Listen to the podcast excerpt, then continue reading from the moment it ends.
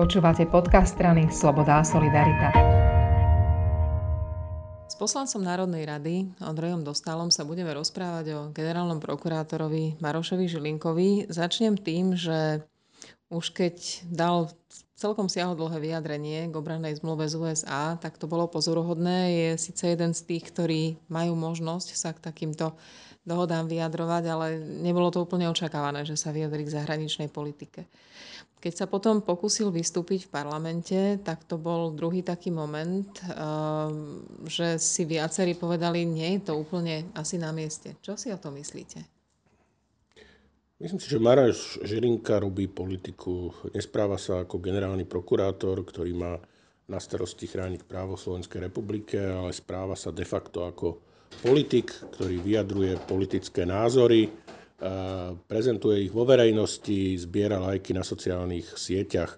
Medzi týmito dvoma bodmi, ktoré ste spomenuli, bola aj jeho návšteva do Ruska, kde sa zúčastnil oslav 300. výročia vzniku Ruskej prokuratúry, pričom Ruská prokuratúra bola drvivú väčšinu svojej existencie nástrojom buď autoritatívneho alebo totalitného štátu, ktorý v Rusku v tých uplynulých 300 rokoch existoval, ktorý potláčal základné práva a slobody a teda bol nástrojom silných vládcov. A to je tiež nejaký politický signál, to nie je len bežná zdvorilostná návšteva.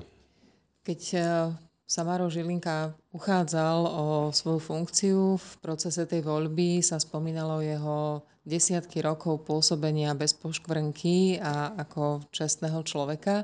To, čo sa stalo za pár mesiacov, za pomerne krátky čas, je celkom veľký obrad.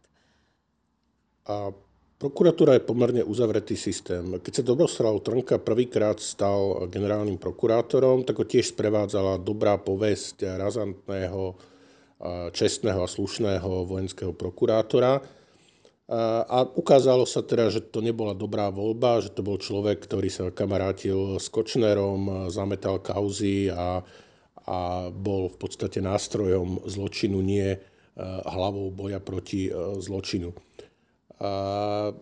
Čiže my nevidíme do, do, do tých prokurátorov. Niekedy si dokážeme získať nejaké informácie, či už z vnútorného prostredia, alebo od ľudí, ktorí, ktorí o tom vedia. Ja som sa tak snažil postupovať, keď sa napríklad volili či už ústavní sudcovia, alebo generálny prokurátor, alebo špeciálny prokurátor, že som sa snažil zabezpečiť si informácie o tých jednotlivých kandidátoch, lebo o mnohých z nich nebolo dopredu e, veľa známe. E, k časti informácií sa dosta, dá dostať, ale aj tie informácie, ku ktorým sa e, takýmto spôsobom človek dostane, zväčša nie sú verejne komunikovateľné. Že sú to veci, ktoré e, môže človek sa prípadne na niečo spýtať na verejných vypočutiach, e, môže sa na základe toho rozhodnúť alebo povedať kolegom poslancom, ale časť tých informácií sú, sú dôverné informácie, ktoré nie sú verejne publikovateľné a časť e, z tých informácií sa ani nedozvieme, lebo, lebo mnohé z toho sa udeje v uzavretých múroch prokuratúry.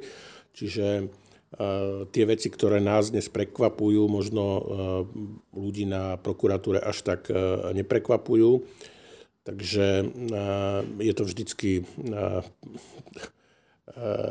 taká, nechcem povedať, že mačka vo vreci, ale ale teda to bol napríklad rozdiel medzi Danielom Lipšicom a ostatnými kandidátmi, že o Danielovi Lipšicovi sme vedeli úplne všetko, lebo bol v politike, bol mnohokrát prepieraný v médiách, bol kritizovaný zo strany e, opozičných politikov, alebo teda tých politikov, ktorí sú na, na opačnej strane barikády, bol konfrontovaný so všetkými podozreniami, ktoré sa, sa ho týkali.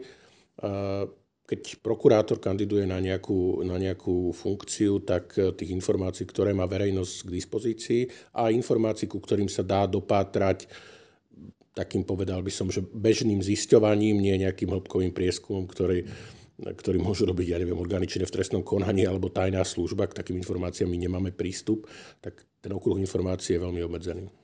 Ja sa chcem vrátiť k tomu aktuálnemu dianiu. Generálny prokurátor veľmi dobre vie, aké je podstatné vážiť každé slovo.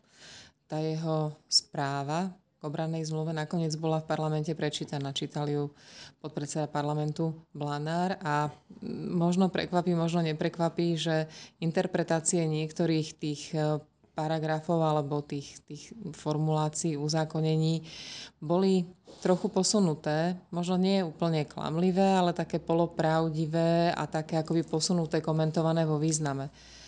Prečo si myslíte, že to generálny prokurátor, ktorý naozaj veľmi dobre vie, ako je podstatné vážiť slova, toto urobil?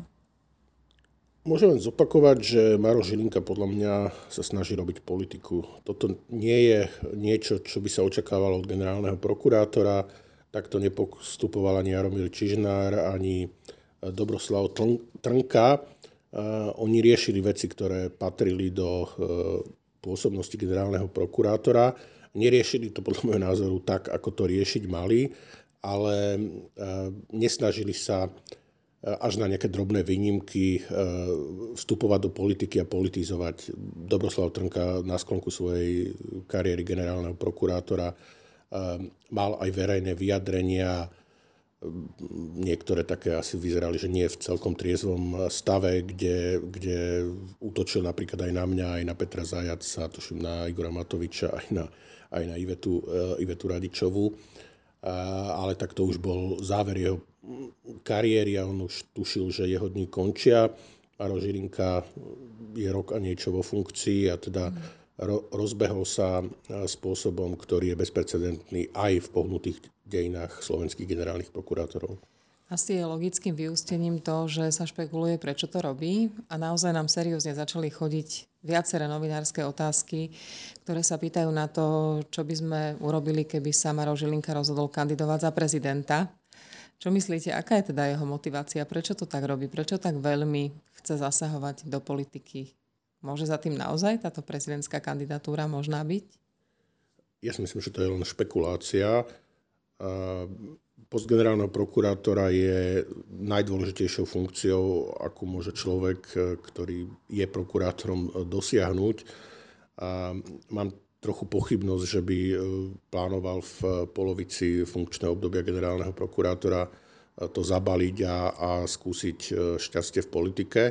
Myslím si, že ak mu bude umožnené zotrvať vo funkcii, tak v nej zotrvá celých 7 rokov Môžem sa míliť, ale, ale teda pochybujem, že by si nechal istú príležitosť.